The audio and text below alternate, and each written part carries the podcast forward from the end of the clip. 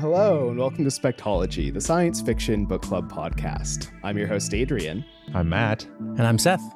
Welcome, everyone. Hey.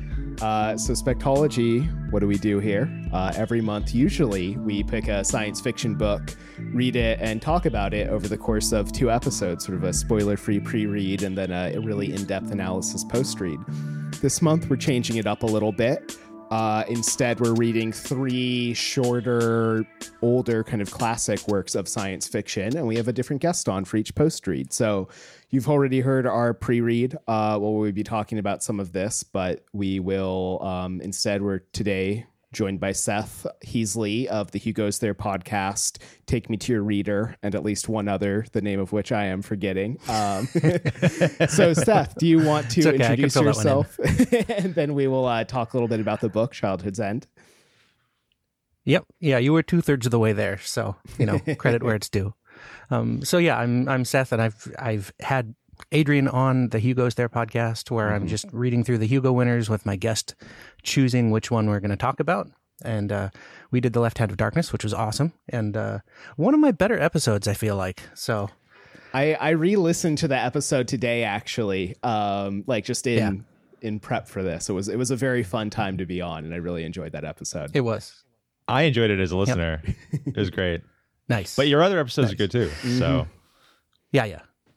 And then I also have Take Me to Your Reader, where we talk about uh, science fiction books adapted into films. And uh, that, it was kind of germane to the previous conversation we had on Spectology about mm-hmm. uh, science fiction films that were adapted.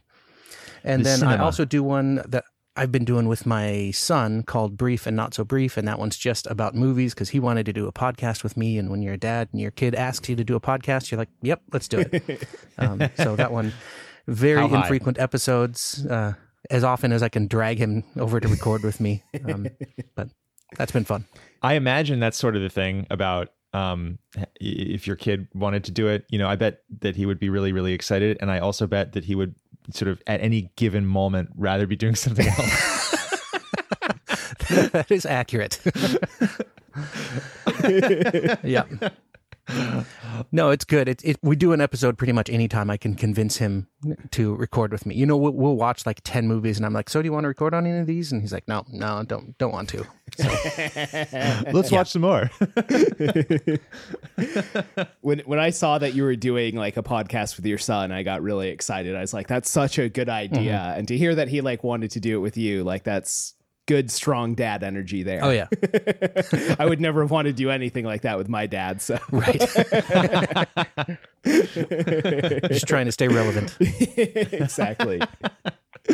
Uh, cool. Yeah. I guess that's why my dad like snowboarded with me though. So yeah, totally. I mean that that really is a thing as a parent, right? Finding out what your kid likes and then engaging in that.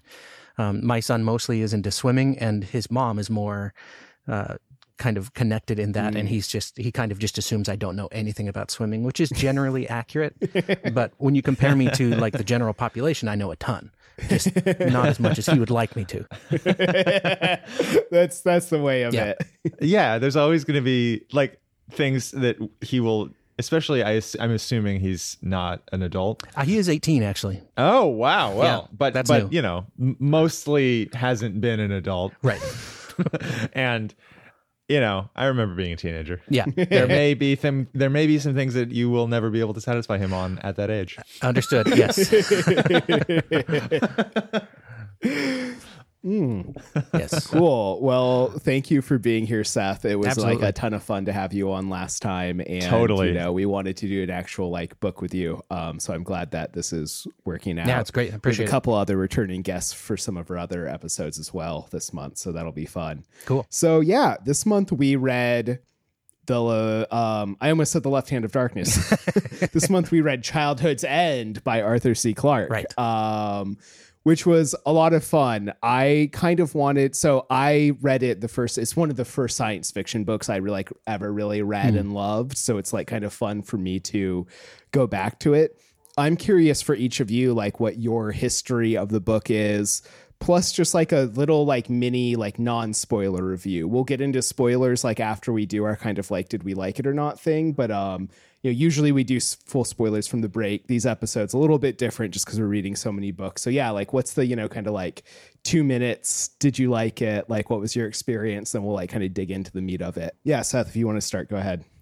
Um this novel was actually a favorite of my dad's and so 10 years ago or so. Uh, he passed away in 2014, but um, prior to that, he he's like, Hey, have you ever read this book? And so I picked it up and read it. And we had some great discussions on it. And it's one of those things where after your parent passes away, you're like, I, why didn't I record some of those conversations? You know, um, because you mm-hmm. want to be able to go back and, and play it back in vivid detail. But I don't even really remember all that much of what we talked about. Just that it, it's something that he read, you know, when he was a kid, because um, he was born in 42. Mm-hmm. Um, this book came out in the 50s, I think, and so it was one he you know he was a real old fashioned nerd. And 53, um, I think. Yeah, it it has a lot of stuff to discuss. You know, we're both Christians, and so it, it definitely has some some meaty theological stuff to talk through. Um, and so yeah, it's it's an enjoyable read. I enjoyed reviewing it this time. I actually picked it up on audio um, just to make it a little hmm. easier, just so I could get it done quicker. Oh, cool. Um, Mm-hmm. And then then I kind of flipped back, like I reread Karellen's speech at the end in its entirety in print, just to make sure that I kind of had a sense of what that was. right, right.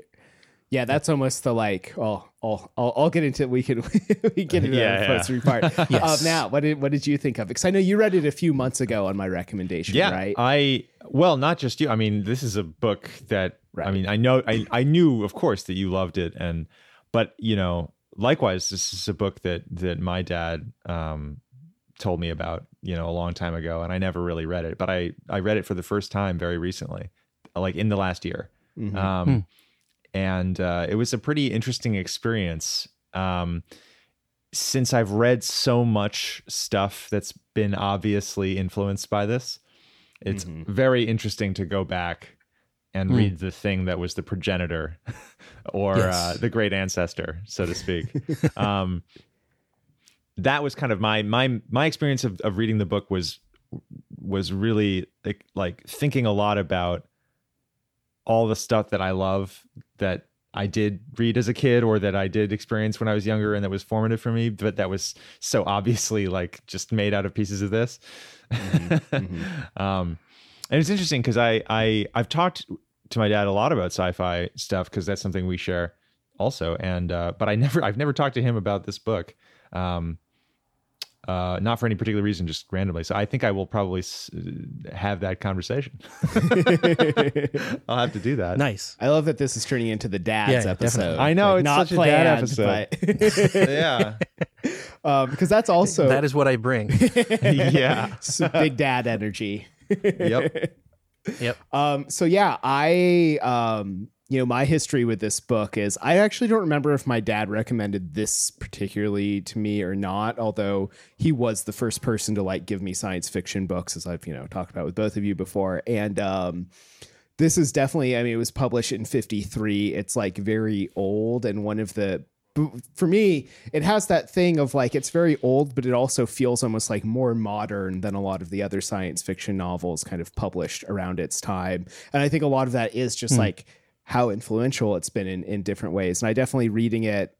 You know, this is the first time I've read it since I was in college, probably. So like 10 years ago, maybe was the last time I read it. And before then, I'd only ever read it once when I was like a, you know, probably in middle school or something like that. So it's been like, you know, every 10 years rereading it and coming to it with the totally like being a totally different person, getting like very different things out of it mm. each time I read it, you know, maybe being like realizing like oh there's some of the problematic stuff i didn't really kind of recognize the first time which we'll talk about and then um but yeah it was fun it's not always nice to read a book that like because again, I read this as a kid, and it's always nice to read a book that I read as a kid and like still holds up in a lot of ways. There have definitely been those ones where I read yeah. them again, I'm like, oh, geez, like this was not a very good novel.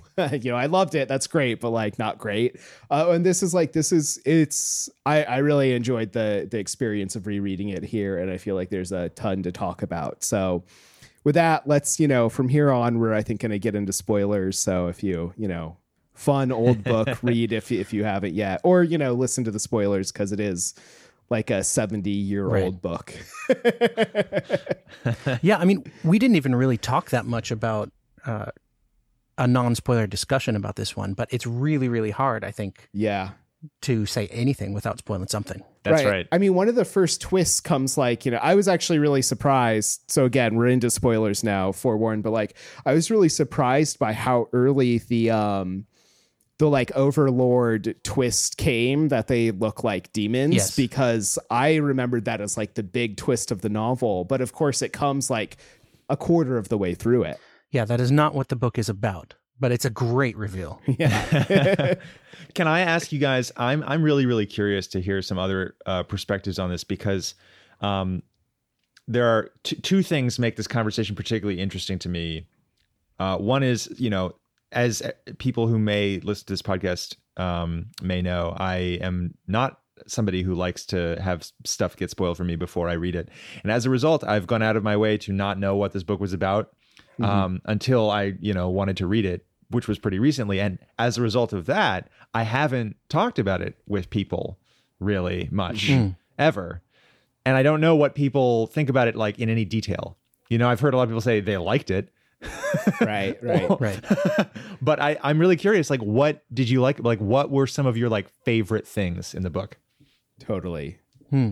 I mean, that first reveal, I, I remember especially as so when I read it first as a kid, I was like still a practicing Christian at that point, And I remember the reveal just blowing my fucking mind. Right. Like, like that feeling of like, oh, what? And like, this is also like maybe, you know, probably at the time, like there were feelings of shame tied up in it, being like, oh, should I be reading this? Like, this feels like, you know, kind of, um, subversive literature for you know little like 12 year old me um Did your then- mom?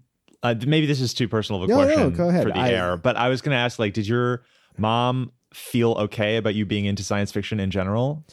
I think my mom didn't really like know what science fiction was. Like she was never a big reader of it. So i think if i had been into fantasy she would have been really like weirded out and like not okay with that. Ah. like if i had been reading like harry potter in middle school she wouldn't have liked that i know. But i think science fiction for her she just didn't really like get it. And so it kind of like slipped under the radar.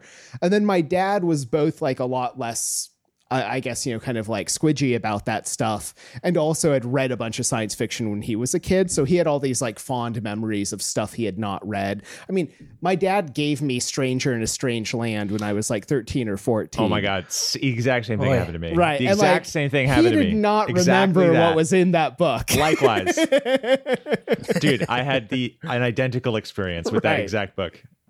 Right so uh, yeah you know, i think you and i have talked about this at some point Yeah. so so for my dad it was just like excited that i liked any of the same stuff he Yeah. did and not really the memory of like oh yeah that's right there's a bunch of like weird sex stuff in this book or a bunch of weird you know like anti-christian stuff in so much as that is even you Right. know we'll talk about sort of the the meaning of it so that that's kind of my um I remember that twist. I remember the very end when um Jan comes back after like humanity is kind of gone. Like that was always like this Right. really intense scene for me. And um Mhm. what else? And, and oh, the other thing that I like, I had for years just this image in my head of the kids dreaming about space. And like it's really funny because it's only a couple of pages of the novel, but in my head, that's this like huge important chunk of the novel is these like children in their beds just like dreaming and like projecting themselves like throughout the universe. Um, that's like such this like core strong image of me when it comes to like just science fiction generally. That's awesome. What about you, Seth? Yeah, for me, I mean, one of the things that I really loved about this book is that in science fiction, you get, particularly these days, you get a lot of stuff that's kind of falling into the dystopian camp. And there's mm-hmm. some classics of dystopian stuff like 1984 as well. And then you have a little bit of utopian literature. But this one kind of has that middle ground, right? Where, where, it's not exactly a dystopia. It's not quite a utopia. I mean, it, it is a utopia, but there's a downside to it. And that to mm-hmm. me is one of the more interesting parts of the book is just at what cost utopia, right? Because getting rid of human striving and human suffering has a consequence in aspirational pursuits like art and probably literature and science. And so, kind of as a consequence of the overlords coming and saying, hey, we have all the answers, all of a sudden, this major part of what makes humanity is just gone.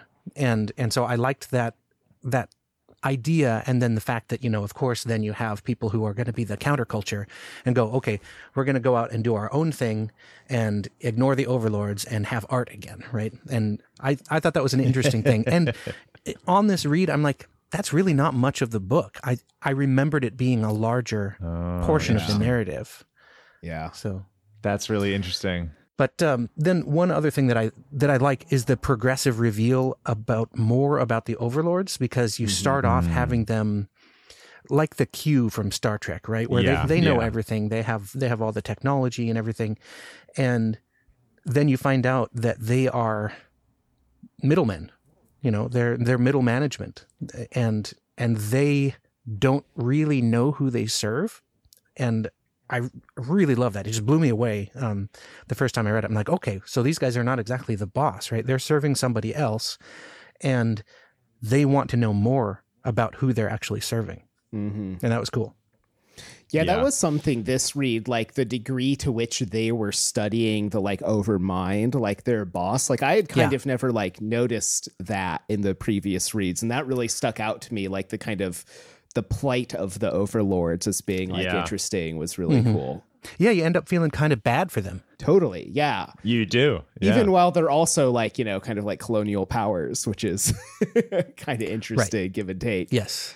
The other thing that really struck me as interesting was, you know, previously the last two times I've read this, you know, I was like 12 once, and like in my early 20s or something, and reading it and getting like, it's so funny because it's these chapters are from the perspective of um of the parents of these kids but i had always like identified with the children and like oh how cool is that that they get to like Oh, go out and go to space and everything. But like this time i did read it with the sense of like wow like what these parents are going through is like awful. Like it's so hard. And like i had Yeah. so much of a sense of like you know like pathos and bathos even like for them um the, the sense Yeah. of like wow like they're really going through something that i think you know took being in my 30s to be able to see that perspective maybe Yes. That is super interesting to hear. I obviously, since I only read it really recently, it almost didn't even occur to me that until you just said that that you could identify with the children, mm-hmm. um, Mhm. because they seem so distant from me now. They do. both Right. in this, both in the sense that like I feel distant from a child, and also in the sense that as characters in the book, they are distant from the parent characters. right But it all it does remind me. I I really enjoyed. Um, perhaps we can link this in the show notes. I I read. Uh, Jo Walton did a did a reread of this book recently, or in the last few years at least, and did a blog post about um, Childhood's End, and her. Uh, relationship with the book is a little bit like yours, Adrian, in that she read it um, as a kid and then she's read it a couple times since then at different points in her life. And in her review, she kind of she talks a little bit about how, in her experience talking to different people about this book, the emotional timbre of what happens to the children is something that people have very different reactions to and those reactions sort of stay with them even if they've read the book multiple times throughout their life. So for instance she had a very she was horrified as a child reading about what happens to the mm-hmm. children and remain and kind of that oh. horror stayed with her as she became an adult and read it again. But her husband had your reaction. Right. her husband also read it as a child had your reaction. That reaction stayed with him as he read it again throughout his life. So that's very interesting to me. Interesting. well, you know, I think as a kid, I identified with the children to this degree of like, you know, I mean, we've talked about this, you know, like uh, spectology bingo, like Alaska is the middle square, like even more so now that Seth is on the mm-hmm. podcast with us. But Yes. like, that, like for me, there was th- this element of like, okay, so on the one hand, like they're gaining these crazy superpowers and like going through the universe, blah, blah, blah. But also there's like this emotional thing there of like, you know, I'm growing up in like you know essentially a cabin in the woods but like the internet exists and i can like see the whole world like from that cabin. Like there's this sense of like oh like i mm-hmm. am here but there like are other places to go and there are ways to escape and leave. And so like this kind of thing of like humanity graduating to the next level in some ways to me just felt like a metaphor for like, oh, well, like someday I'll be able to like go to New York City and have a podcast, I guess. Um, Right. I just That I'm really is the pinnacle. the idea of little Adrian dreaming of podcasts. I mean, obviously, this is like before podcasting existed. You're right. Like, but but but that idea of like, oh, someday, like you know, I can escape in the same way that these kids are. Right, Um, I think right. had a like a very emotional valence to me. Definitely, I can see that. Yeah, and then so for me, you know, the first time I read this, I was already a father, and you know, my son was you know eight or nine years old, and so looking at that, the transcendence that happens with the children, right, where they all band together and end up leaving, right, and you know, as a father of a, a grade schooler, you're kind of like, oh, that's neat, you know, that's that's cool. Um, you know, I'd be I'd be happy for them, and the idea that as a parent, right, you'll you'll sacrifice things and you'll you'll as long as they're okay, you're okay. Um, it reminded me a little bit of um, have you seen the Nicolas Cage movie Knowing? No. No, ooh, interesting. Okay. I don't want to spoil it then. Um, there, there's something in there that, that kind of relates to that, but I'll leave that to you guys to, Oh, interesting. Yeah, this is a good Exercise for the listener. as long as you're Yeah, okay watching is a a Nicolas Cage movie. tidbit. Always. I am. I am. so uh so now like i mentioned my son just turned 18 right and he's he's a senior in high school and he's going to be going off to college next year and and so the idea of him going out from us now yeah we're proud of him and everything but but there's it's bittersweet um and it it feels different this time Right. I mean, it's like real man. this time. Yeah.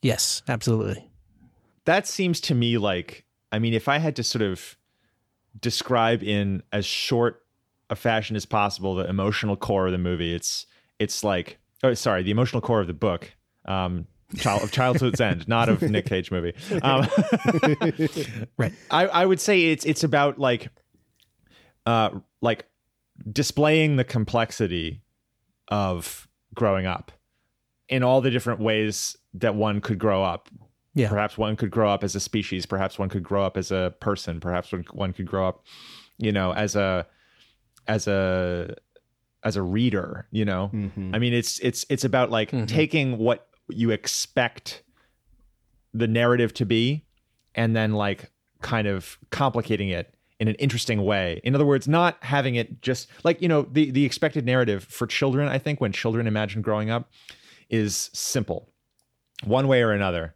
whether they expect it to be good or they expect it to be bad. I mean, at least that's what I remember. Um, but then, of course, what happens is, is is neither that it is good nor that it is bad. What happens is, is that it is complicated. yes Um, Yeah. and that's I, I mean to go back to something you said, Seth. Like that's that's what I love about the ending of this book or the various reveals of the book is that all of them, n- none of them are like a sort of obvious positive vision of the future or negative vision of the future. They're all just complicated, troubling, but also potentially optimistic, but also still troubling visions of the future. And that seems like a much more honest, like emotionally honest way of, of thinking about how how change feels. Um, and that's just something I love about this because I, I don't even now like I don't when I when I think about other stories, other books, other movies, other whatever that like are science fiction that have the same emotional quality, like they all seem like they're based on childhood's end. like they seem like they're riffing on this. Right. Well, I'm and I- thinking of yeah. Go oh, ahead. I was going to say, I mean, I think in particular, like you and I have brought this book up like multiple times with books we've read on the podcast, in particular around um, 10 billion days and 100 billion nights, right? Yeah. Where these like these stories of these like sweeping vistas, but also Yeah. of like this chain and uh, change and evolution over over many years. One thing too that this idea of like growing up made me think of there's there's a point in the in the first part of the book where you're from the um point of view of the like UN co- console. And it's like you know 30 years in the future and he's like an old man and he's thinking about stuff. And he thinks back to like you know what the events that we had just read about and he's like ah to be a young man of 60 you know to be to be so inexperienced and you know i i read that and mm-hmm. i had mm-hmm. this moment of like oh huh because i've always thought of like you know arthur c clarke as an old man because he was still alive and writing stuff when i read this book and when i read a lot of other like science fiction by him and you know and i looked it up and like no he was in his mid 30s essentially when he read this book and so that idea of like him yeah. writing from the perspective of a 90 year old thinking to the perspective of a 60 year old and finding that perspective like wanting uh, was just like I, I, don't know. I really loved that the way that kind of encapsulated this theme of growing up. I mean, childhood's end, right? Like the theme is like in the title, but but that theme like from Jan to that character to even the overlords and like they're trying right. to discover what right. the overmind is. Like that theme is ever present. That's cool. That's cool, Matt. Mm-hmm. I just my, so my favorite moment in the in the book. I mean, there are a lot of things I liked about it, but my favorite moment was actually probably when Jan is at the Overlord planet and he catches a glimpse of this like massive movement. right. That still like sends chills up my spine. I love it. I absolutely love it. That moment is like that like moment is like the the distillation of like the sense of wonder that people talk about with good science fiction right there. Mm. mm-hmm. You know, I yep. was I was curious, Seth. You know, one of the reasons like I thought of you for this book was one like I, I you know i really like what you're doing with hugos there and this like you know reading stuff like from the early 50s to now and kind of like seeing mm-hmm. how those themes change um but then also like like I said, I first read this book. I was like a Christian at the time. Like I'm not anymore, and I think that I wouldn't say that this book like caused that in any way, but it was definitely right. like one of the things that I read as a kid. Um, around the time that I was really having these questions of faith. Um, sure.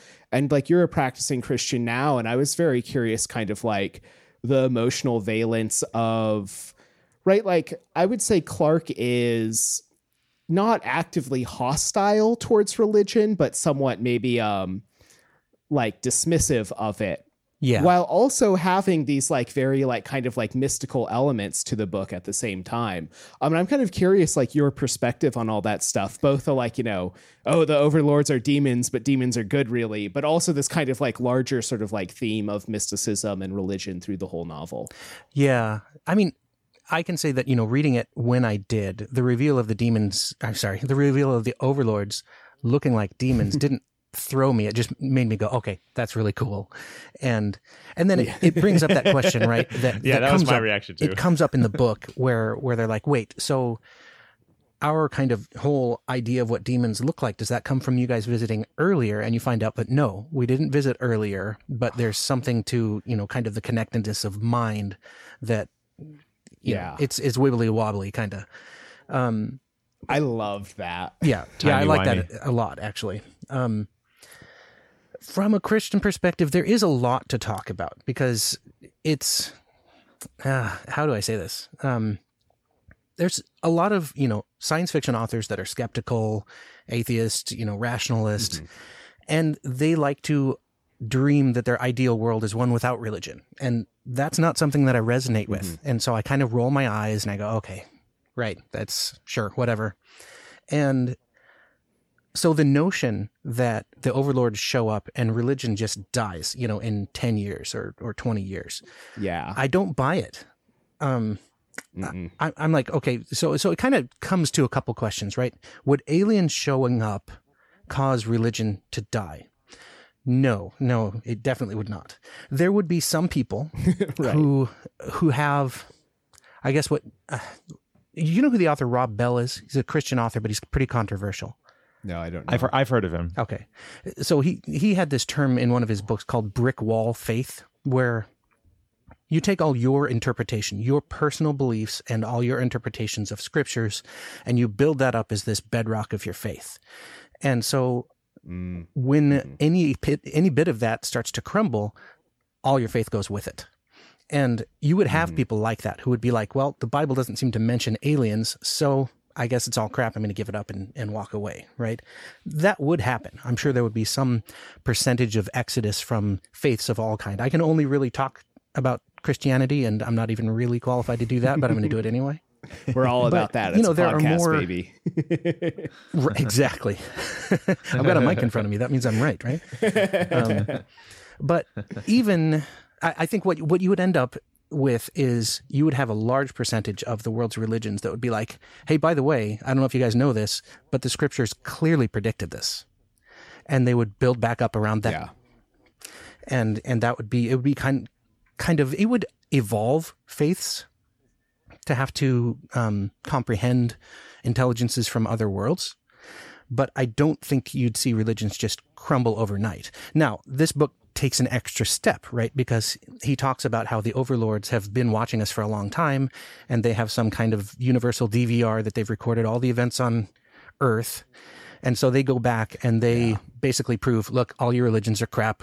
Here, here's the origins of it. The things you said happened or that, that are said in your scriptures did not happen that would take more of a toll, right? If you had anybody, anybody like me who's more kind of of a rational, sort of skeptical mindset, you know, like I don't believe in science, scientific conspiracies. Um, and so I'd be like, okay, well, I guess that's the evidence and that's where we are. And, and I could walk away, right, with, with a clear conscience. But you would get other people who'd just be like, that's fake news. You know, um, I don't trust the source.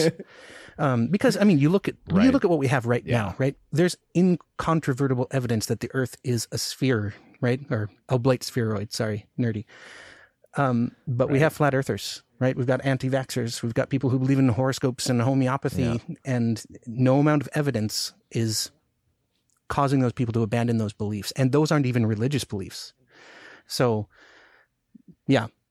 No, that I mean, I totally agree with everything you're saying. So, right, right.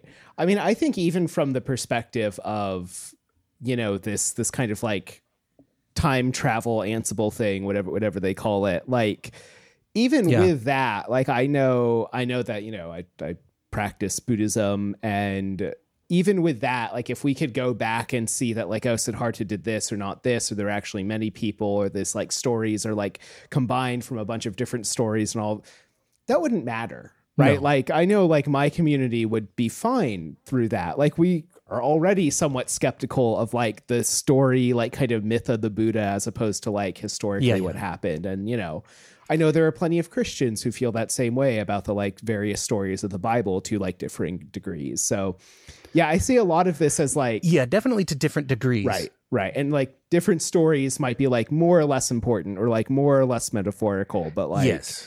you know, yeah, and I would say that I don't think Buddhism is as vulnerable to disproof as Christianity is, right? Because Christianity takes as a tenet, mm-hmm. at least for Orthodox Christianity, right? Uh, and I'm not not capital O Orthodox.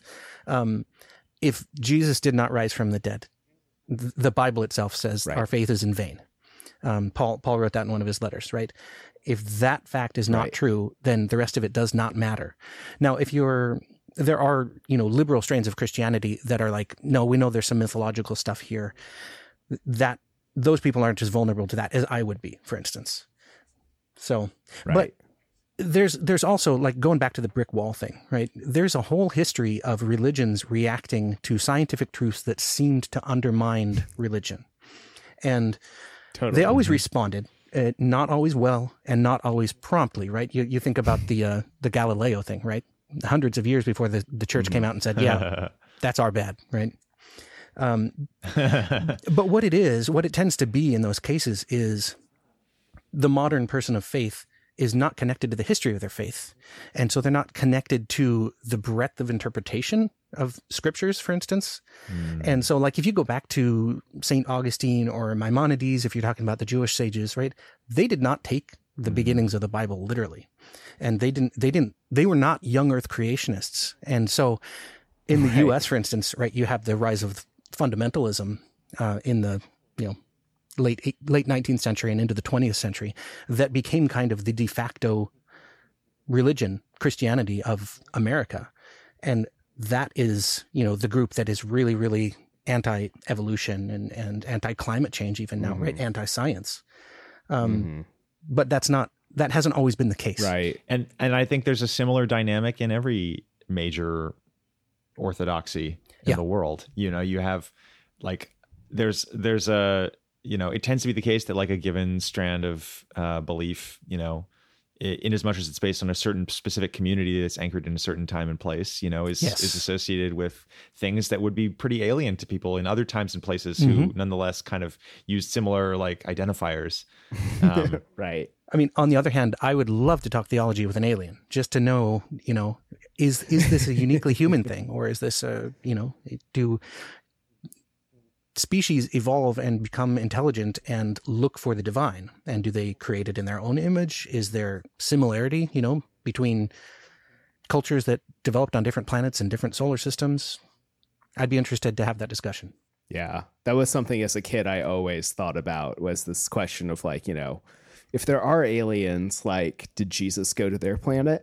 right? Like, Oh, did he have to have? Like, what would that mean? You know, Yeah. like not with any even Yeah. like strong answers, but like, but what would that mean? It's such a burly question that was Right. maybe not available to, you know, the like Jews in, you know, Rome in the like, you know, first couple Right. of centuries AD, but like is available to us to ask. Yeah.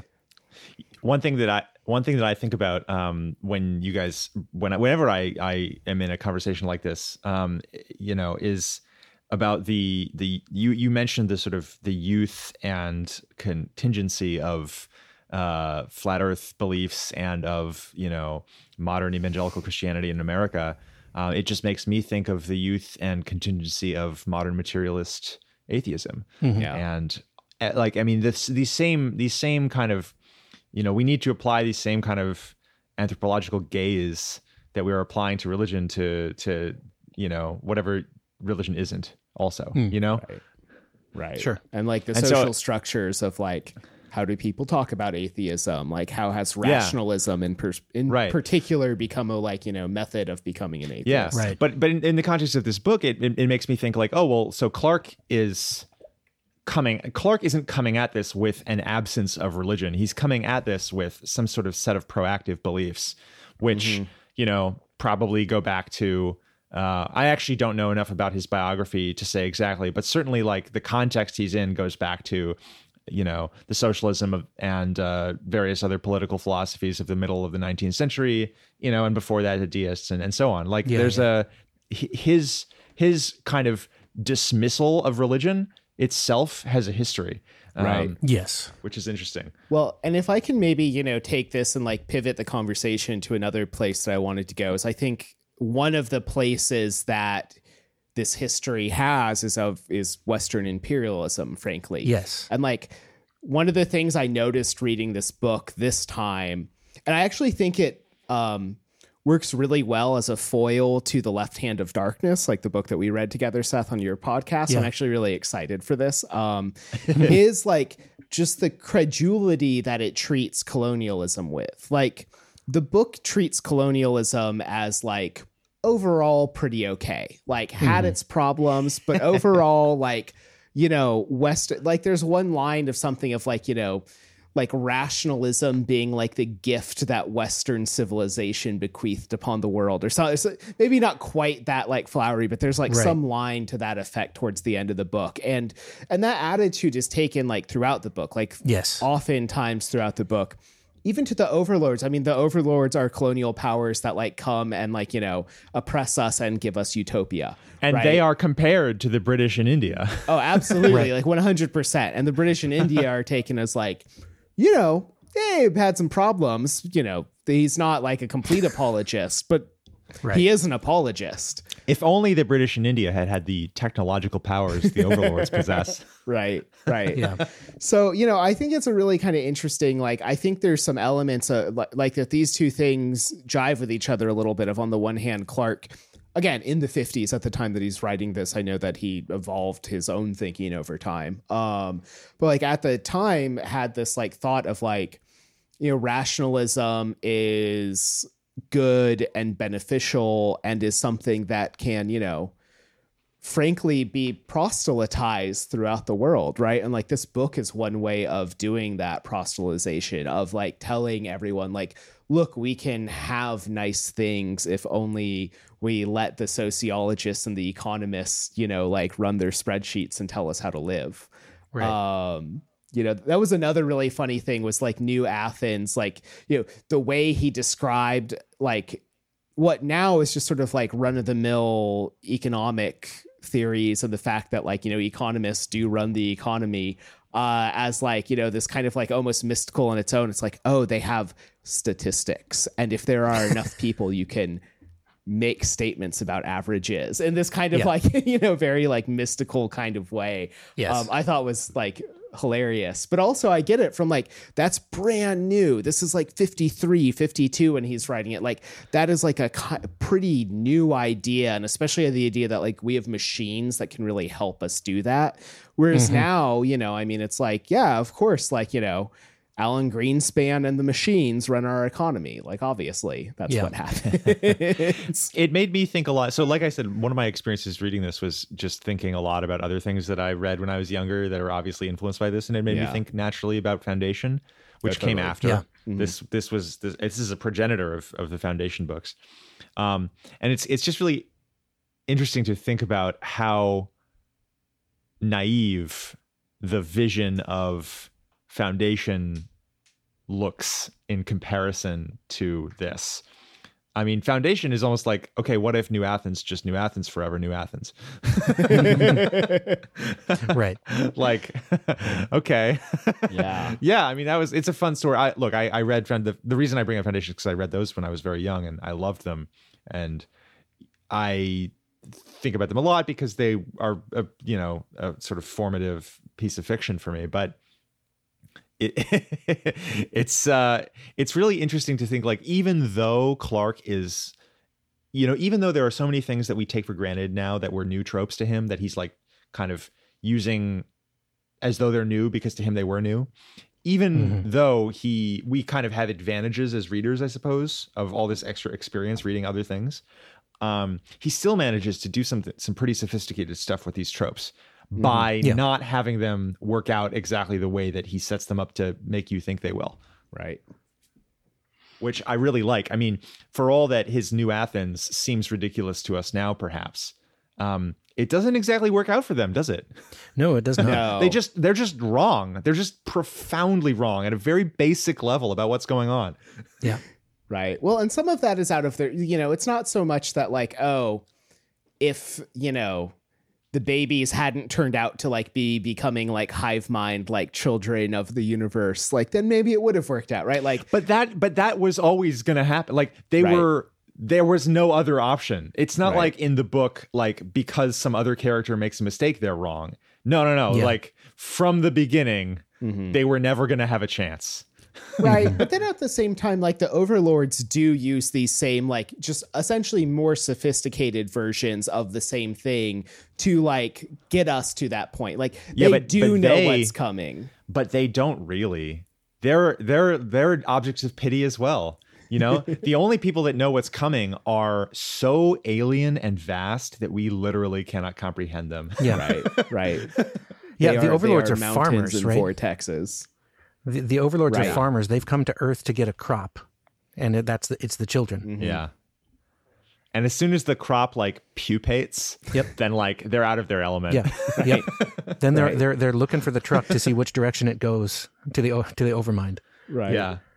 Right. Yeah. I do love how quickly they peace out. Like as soon as the children start like waking up, they're like, "Oh fuck, time to go." Yeah. They're like, "We know how this goes." Jan, Yeah. would you mind staying? we need you're like a loose end, buddy. We're gonna need you to stay. oh, good, you would. Okay, we're not going to tell you what's happening. Um, what do you guys think about the whole benevolent dictator idea, right? Because that's essentially what the overlords are, and it kind of reminds me of like the ends of the end of uh, the Revenge of the Sith, right? When when Darth Vader, the newly appointed Darth Vader, is like, "I have brought peace." Freedom and security to my new empire, right? I'm like, that's a very Sith thing to say, but the overlords are doing the same thing.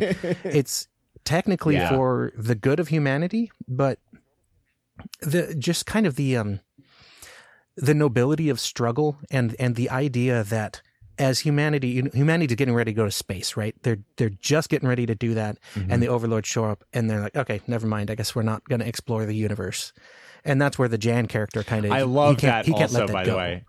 yeah it's great Right. Like the stars are not for man. Yes, exactly. Yeah. So good. like the idea that humanity just never gets a chance to get our shit together. Right? Sorry, I, I used a curse word. Uh, we curse freely on this podcast. Yeah, I know. I know. Um, my sister probably won't listen to this, hopefully. Um, but yeah, there's no other way to say it, right? Because because like they're they're coming through and pulling the rug out before humanity can get it together, and it reminds me. You guys have seen the the Day the Earth Stood Still remake, the Keanu Reeves yeah. one. Yeah. There's there's a good Oh no, good no, I haven't seen the remake. Ugh. Oh, you haven't? Okay. Well, there's a good scene in there between Keanu uh, Klaatu and this character uh, played by John Cleese, who is a scientist, and he's pleading with Klaatu, saying, "Look, you can't take this moment away from us. This is our moment where we have to figure it out. We have to change, but we can only find that will to change on the brink." And I kind of agree with that. You know, I mean, the possibility is, of course, inherent in that is we might not make it. Here we have the overlords who assure come come in and assure humanity that they will make it at the expense of a generation being left behind. But i don't know it mm-hmm. kind of sticks in my craw a little bit about that they're going to come along and solve all our problems and we should be grateful for it. Totally. I mean, I think this for me is like where the kind of like pro colonialism stuff like really hits, right? Like there's this there's this element of like even the idea that they can do that mm-hmm. sort of belies this idea that like we could do that for other people, right? That Right. like coming in from the outside and determining like other people's fate is the like right thing to do. And like listen, like, you know, I don't want to get too deep into, you know, like questions of like whether like American interventionism in the world stage is ever the like right thing to do. At the same time, I think like this brings up those questions, right? Like this brings up those questions of like at what point is that being overly paternalistic? Yeah. I think there's also another question that it brings up to me of you know there's this idea stated throughout the book that oh well once we have utopia like human drive ceases. Mm-hmm. And like I also though I don't know if I agree with that like frankly. Like I don't actually agree with the idea that like oh like struggle is necessary for art. Hmm.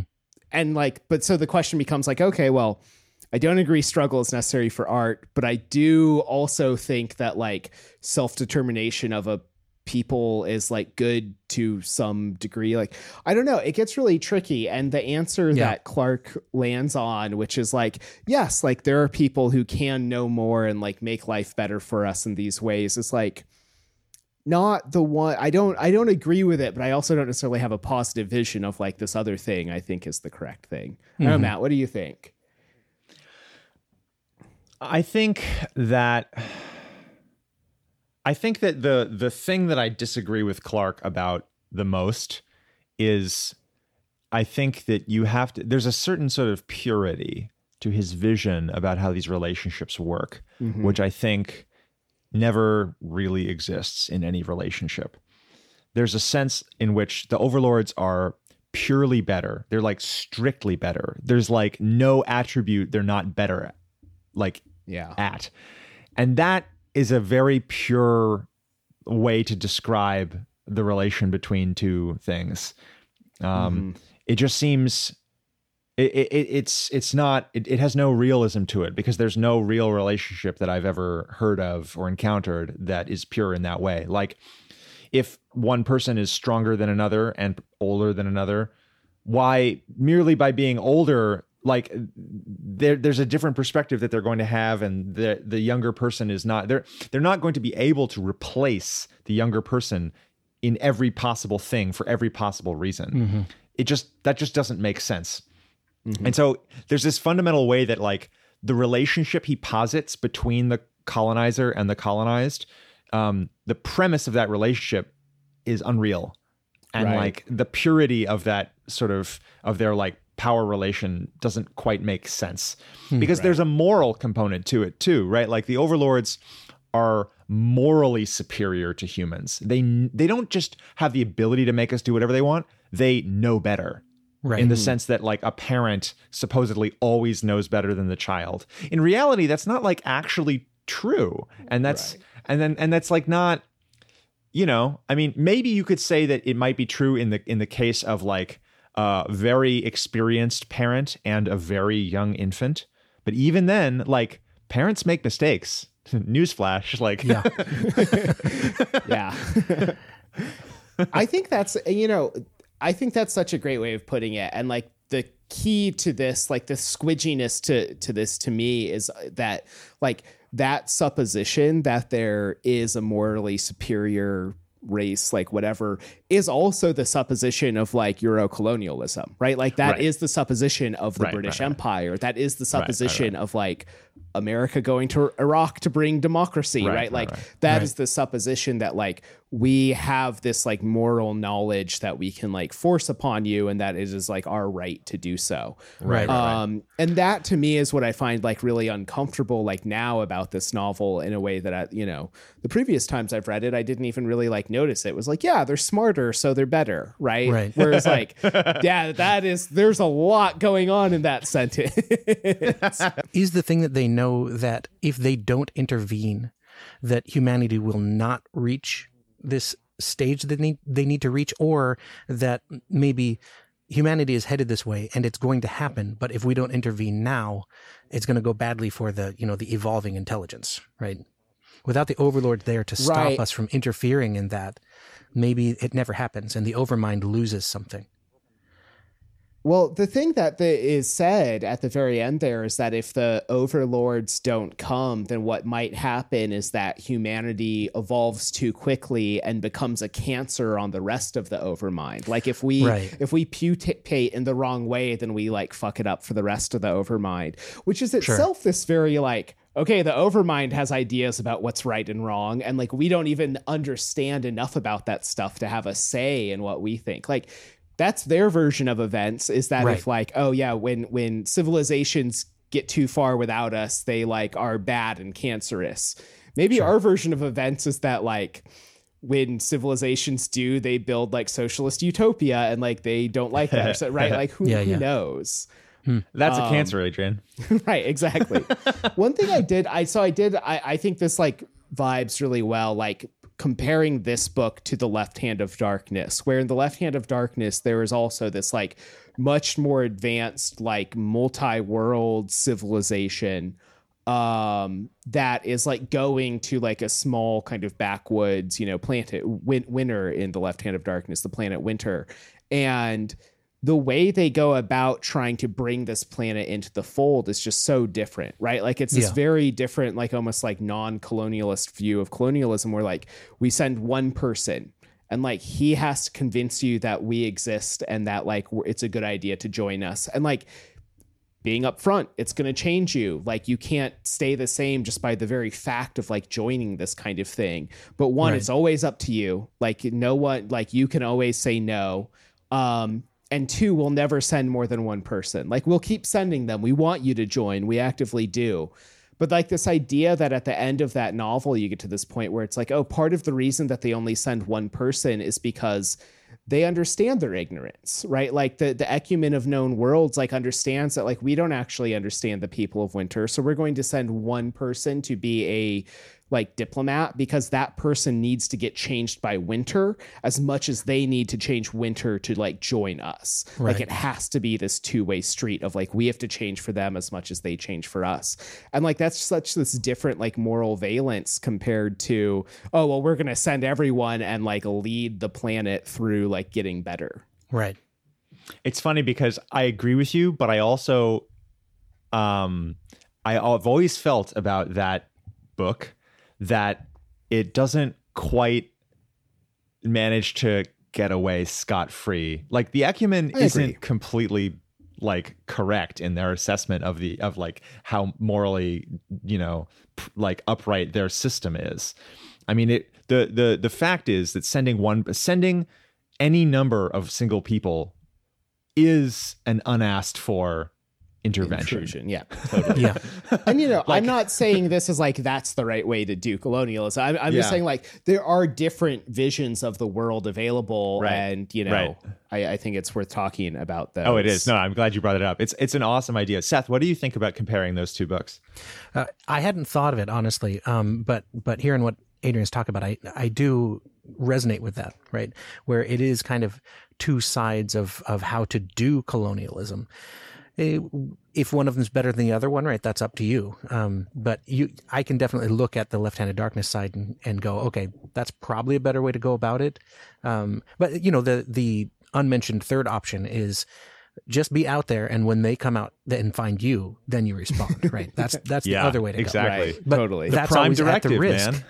Yeah, that's always at the risk of like we talked about, right? Maybe they don't make it. Maybe, maybe their civilization dies. Yep. Right. Yeah. Right. Or maybe like the, the the the thing that I love, like the really good Star Trek episodes about the Prime Directive, always have the same plot, and the plot is, but they're hurting themselves, Right. and we can stop them. Yeah. and then, but the Prime Directive, but they're hurting themselves, and then back and forth, and like it's a real serious moral quandary. Mm-hmm. Mm-hmm. Right. I mean, like the best of, like the worst of those episodes are like, well, they're hurting themselves, so obviously we break it. And the best Right. of those episodes are the ones that do ask the question of like, like what does it mean? Like, what Yeah, does hurting yeah. themselves mean? What does uh, Right. we can stop them mean? Like, what do those Right. things actually mean? And what does it mean for Yeah. us? Like, just you know, like how do we judge ourselves for either action? I mm-hmm. think is an important thing that kind of gets you know Yeah. it gets lost in this book a little bit. Like we don't know how the overlords feel like about their essentially like enslavement and you know like what we learn from them is they get told where to go and like they do the thing and then they get told to fuck off and go to the next place. And like Right. How do they feel about that? How do they feel about the work that they're doing? Do they actually believe it's best for humanity? Like unclear. yeah. Well, and they're effectively immortal, right? As, as far as we can tell. Mm-hmm. And so they've been doing this for a really Yeah. long time. And you do definitely get the sense that there's they have a longing to to do something else, to learn something else because they've reached the pinnacle of knowledge from our perspective, right? But there's there's a bit of knowledge that they still want. It actually reminds me of um there's a verse in the Bible that talks about it's looking back on the on the old prophets, the prophets of the Old Testament, and it says um Oh yeah, I did write it down. Good. Um, basically, I'm going to paraphrase it. It's from First Peter, um, where he says, you know, the prophets knew that their message, or where you know, it was revealed to the prophets that their message was not for them, but it was from a for a future generation, and that it was revealing Yeah. things, which of course would be Jesus. Um, and it says things into which angels long to look, and that that's what this reminds me of, where where the the overlords can see that the work they're doing is benefiting really not them it's benefiting the races that they visit. And they want to look into that. They want to know more about it. And i find that just an intriguing concept. Oh yeah, I love that. That's really cool. That is super cool. what did you guys think of um in Karellen's speech he kind of talks about the fact that there's powers of the mind that the overlords don't have. And and there's this whole notion of ESPA there uh, uh, ESPA I almost said ESPN um, which uh, reminds me of Mean Girls. Um, of of ESP and there's that séance um, where where Jan learns about the location of the um, the overlord's system right, Right. and Right. Evidently from what i understand clarke kind of repudiates repudiated this book at some point because he had kind of been taken in by some kind of woo stuff about espa yeah, i don't know what's wrong with my at least it's consistent um, about It's just where the neural pathway goes. Yeah, I think so. Um, and you know, he was very much a skeptic, but he was kind of taken in by this stuff at that point in his life. And then later on, he's like, "Oh no, that's all crap. I wish I hadn't written that." Right. So I uh, I can speak to this in the um in the forward of the edition that I have. So I have the most recent edition, which I think was published in the like early 2000s um and it's the ebook you get on Amazon if you if you get it through Amazon. Okay. Um there's a forward that he wrote, you know, and I guess he was probably in his 80s at this point, like in the early 2000s when he was living in Sri Lanka. He wrote this uh, forward to the novel that talks about this, um, as well as some of the changes that got made to the novel over the years. And so, this final edition, he reverted those changes and put them into an appendix at the end.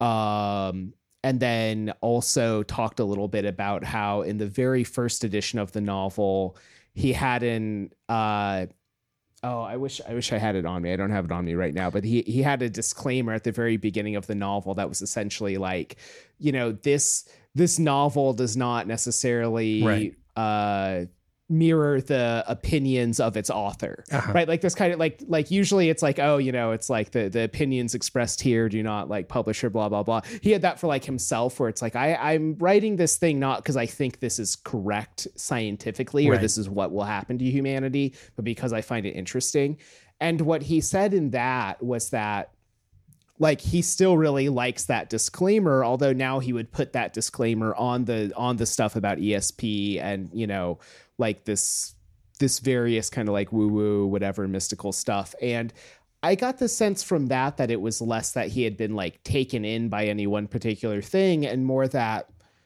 you know in the 50s when he was writing it there was all this stuff that like we just didn't know like we were just that could be. beginning to study the brain scientifically and he like from what he understood there might be something to this i mean right like Mm-hmm. the us military was doing you know studies about esp like very seriously at the same time like at one point it was a thing that serious people were like well we can't rule it out like maybe there is something to it and so he wrote the novel from that perspective Sure. and then later, yes, was like, you know, I think it's very clear now that we were all wrong at that point. Mm-hmm. But I got less the sense that it was like, oh, I got taken in by something, and more the sense of like, oh, like over time, our like, you know, viewpoint has evolved Yeah, and yeah. mine has, but I still find this really interesting and like fun as a book. Yeah, makes You sense. know. And can I just say, I admire how you can say ESP and stop right there. I don't watch sports, so that probably helps. I don't get cable. So. All right. I don't That's either. really the difference between the the difference between the overlords and us is is really comes down to Keith Olbermann. Right. Is he on ESP? ESPN? Well, there I just I did I didn't say the N, so there we go. Yeah, yeah, yeah. My neural pathway just ends we apparently. um, yeah. So, but but I do think you know it is one of the things I wanted to talk about with this book is sort of like you know on on spectology matt and i tend to read more modern science fiction like this is definitely the oldest book that we've read um and i do remember as a kid reading a lot of like golden age science fiction which this fits into there you like it did used to be i feel like a little bit more mystical like this sort of like psi power stuff comes up a lot in like I would say all the way up into the 60s and even into the 70s around the like new age is really where it starts to kind of like stop. And what you start to see is maybe some of the cyberpunk and like it's like, oh, now we have computers. We don't need like ESP because we can have like implants that do that for us. Yeah. And so maybe it's the same powers, but it has a different techno babble explanation. Yeah, Yeah. that's very true. I mean, I, I mean, it, it's funny because um, when you do see psi stuff now, it tends to have a very different flavor, or like more modern psi stuff that uses some of mm-hmm. that same language. It tends to have a very different flavor. I'm thinking mm-hmm. about things like Babylon Five, which is from Right. the late '90s, or like StarCraft. Uh, StarCraft. Yeah, it, it's it's this sort of or Star Wars for that matter. I mean, there's mm. new Star Wars movies coming out, and the Force, Force. is sort of a psi power type thing. Um, it's very. It has a very different valence. Where once it was when when it appears in like Foundation and with the Mule, or when it appears in Clarke with the the various psi powers and seances and stuff, you know, the valence is sort of like, yeah, maybe this might be the future, along with everything else. It Right. fits right in with the rockets. Whereas now it's sort of like I mean, maybe Babylon 5 is a weird exception, actually, or because like that show is a little bit like there are elements of hard hard sci-fi in it with the the way that you know Mhm. spaceships are depicted moving and the you know the inertia, etc. Um, but at, so I don't know. Maybe it's actually even a little bit more complicated than that, or maybe there was a period in the middle between Right. the 70s and now when it kind of lay fallow for a bit, and now it's being reused. Yeah. Um, I wonder. I wonder. This actually is a very interesting topic, like psionics in science fiction. Yeah. Right. Because these, you know, it used to be such this common trope. I really do think some of it. So, like, for instance, the like, I was always reading this book this time, the like children at the end doing their various like dances and, you know, kind of like hive mind, whatever stuff that they're doing out in the woods. Uh, reminded me a lot of um, the Diamond Age by Neal Stephenson. And like Oh, yeah. there, it's all like nano implants Yeah. in your brains that creates the hive mind. But Mhm. like, and here it's like whatever you know extra sensory perceptive but like at the end of the day it's the same thing it's a bunch of like kids dancing underground and like creating the world around them right Yeah. like you Yeah. get like a lot of these same images they just kind of use these various different like you know whatever is our understanding now and i think maybe some of this like speaks to you know the way that not just science fiction is influenced by the the real world so to speak but also the way that like you know science or even just like our conceptions of modern technology can be influenced by science fiction that like from so early on like as soon as we got any sort of like internet like stuff we're like oh can we hook up our minds to this can we download our minds and upload our minds Right. because of all these like sci tropes because of these tropes of like oh well like mine should be able to be connected in some way right like that's something it's like Mhm. it's like that's something we really want somehow Mhm. right? Like there's this degree to i mean even childhood's end the name of the novel's about growing up and growing up means like losing your identity and becoming like the one and the all. And like that's that's interesting that that is like that's this desire that these otherwise very like rational people have. I don't know there's something like really interesting to that There's a lot to talk about here Yeah. with psionic stuff that I did not realize was such a deep topic, but I think it really is. We could easily do a lot on that. I'm looking forward to your future episode on that. yeah right that's probably going to be a big one It's it's also interesting how like a lot of the other works that we mentioned are obviously heavily influenced by childhood's end. Oh, and that yeah. that brings up the like really big topic of of like the afterlife of this book and the massive massive influence it's had on lots of other stuff, which you know you already alluded to, Adrian. Um, but I mean, literally everything that I think of in conjunction with talking about the tropes that are in this book seems obviously to have been in some sense influenced by this book. I was just thinking of Akira because of the psychic stuff that happens in Akira. That's clearly influenced by this. 100% Or like Babylon 5 for that matter. Or like or Evangelion. I mean, like I think a yeah, lot of. Japanese science fiction Oh, yeah. stuff is like clearly the. I mean, this book was translated like, as we talked Yeah. about in the um in the in the pre-read to um 10 million days and 100 billion nights. Like this was a book that people read in Japan Yeah. in the 50s and like took stuff from. Yeah, and not and not just Japan. I think when when it comes to the sort of global influence of like golden age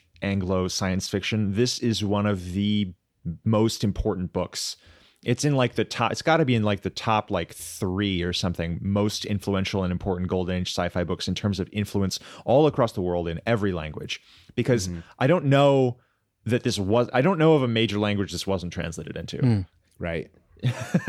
I mean, I think it's everywhere. Yeah. It is interesting that I, I think I agree with you, but also like when I have conversations with people about, you know, like fans and, and Seth, I'm really actually curious on your perspective on this. I feel like when I have these conversations with fans, this isn't necessarily one of the books that gets brought up. It's it's Foundation, it's Stranger in a Strange Land, it's Fahrenheit 451, it's it's, you know, the Martian Chronicles, mm-hmm. it's, you know, The Moon is a Harsh Mistress Yeah.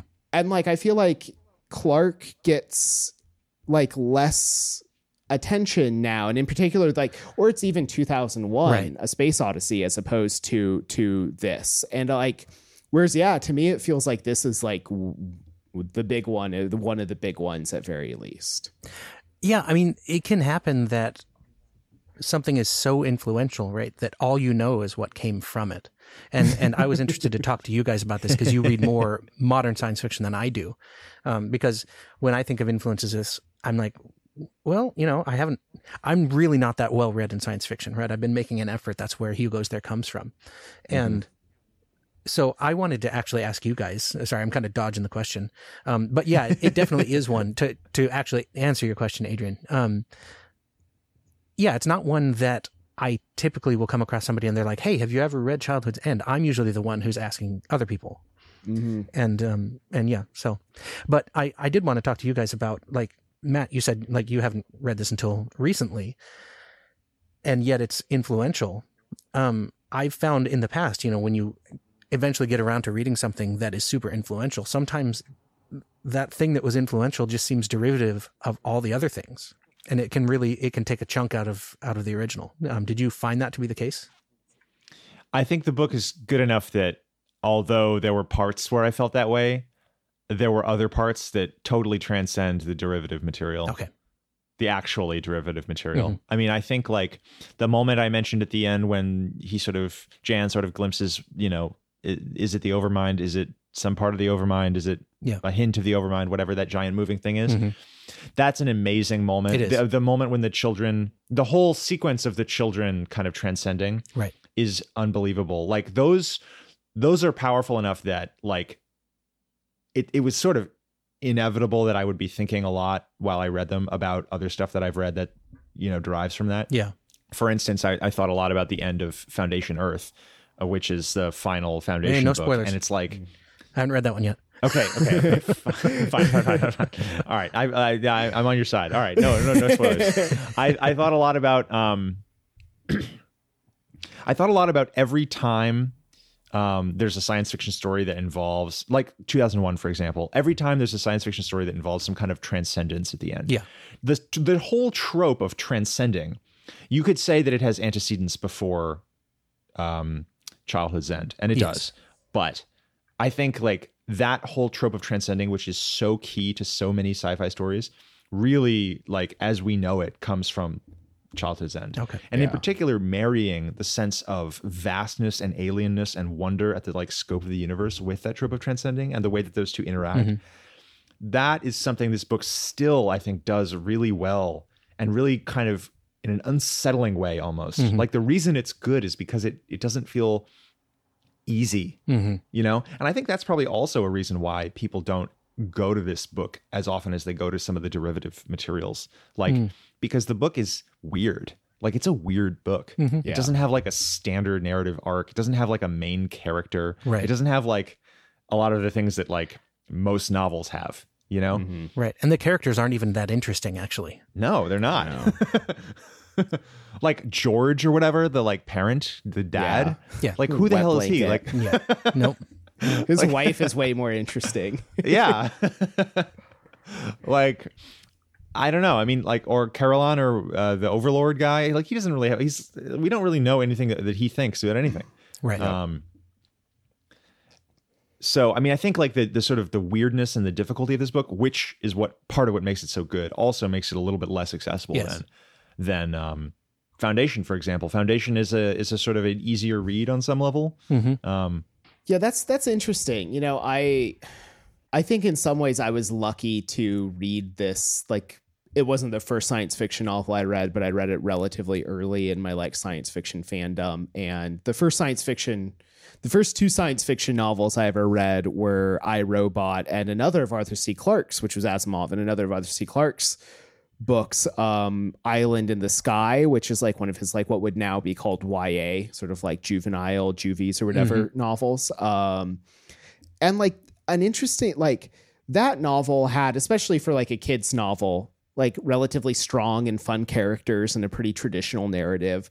But like a lot of his adult science fiction that i've read clarke's it, it, it is it does verge on the weird. Like i feel like it's weirder than the other kind of like big four science fiction authors that i think Yeah. of. I think that's Um, right and you know for all that we like talked about kind of like some of this problematic stuff in here around you know i mean like the gender politics are bad yeah we haven't right? even Like- talked about right. the gender politics like the gender book. politics are They are bad. um you know and like but bad in like a, a pretty much like bog standard like expected way of anything written in the 50s Right. um and especially by a guy uh and the racial politics are also like I feel like with the racial politics there's this element of like they're bad but you can also see him trying around the edges. Mm-hmm. it's like it's not that he's like being malicious it's that he's being like ignorant more than anything else. At least that's Yeah, he, he's my very ignorant. takeaway. Though. Yeah. Very right. ignorant. Exactly. and then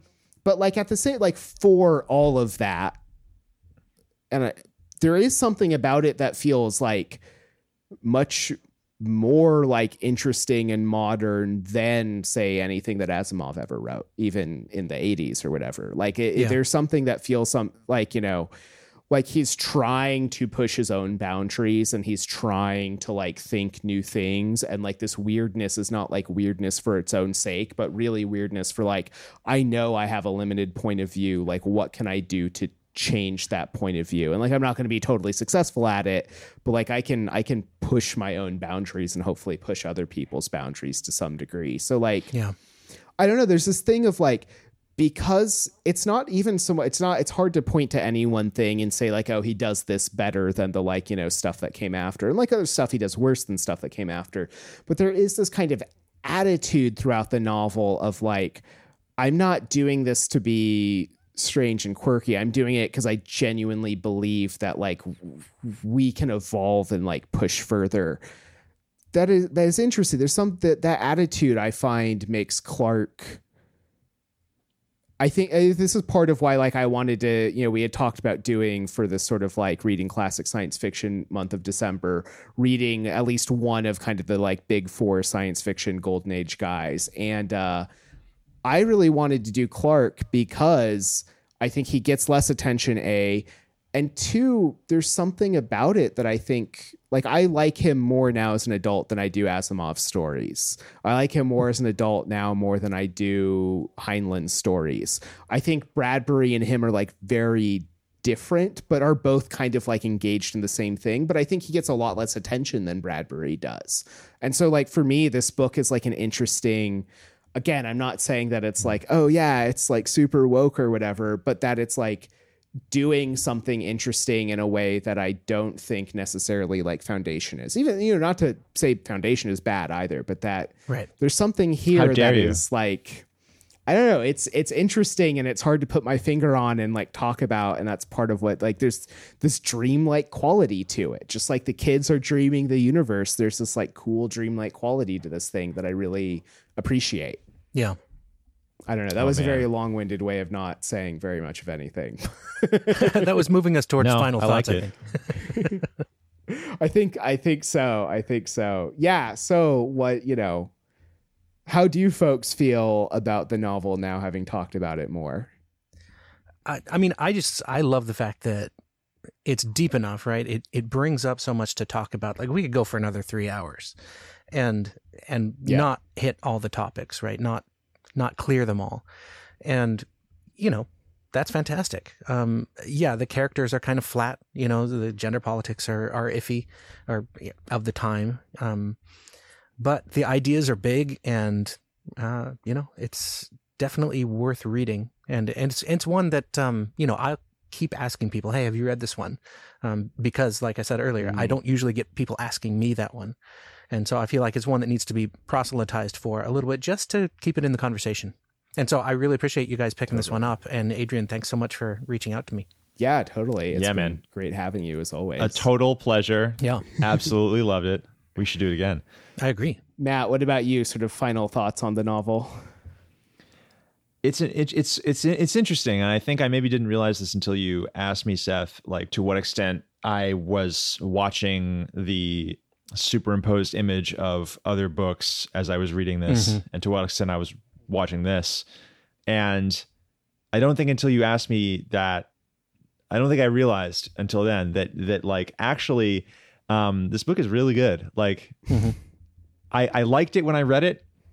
Um, and I perhaps didn't realize the extent to which like some very specific imagery and some very specific language and, and ideas stayed with me, even though like it's not exactly new to me. You know, I've, I've, I mean, like the tropes are not new. The the there's no like sort of one thought from this book that that I've never sort of experienced before. Yeah. Um, but even despite that, it's it's really stayed with me, and I think, you know, I think it probably still will. And I would also recommend people to read this book if if it's the sort of thing that they like. I think it's still worth reading, which you cannot say as well about a lot of other influential old things. Yeah. I completely agree.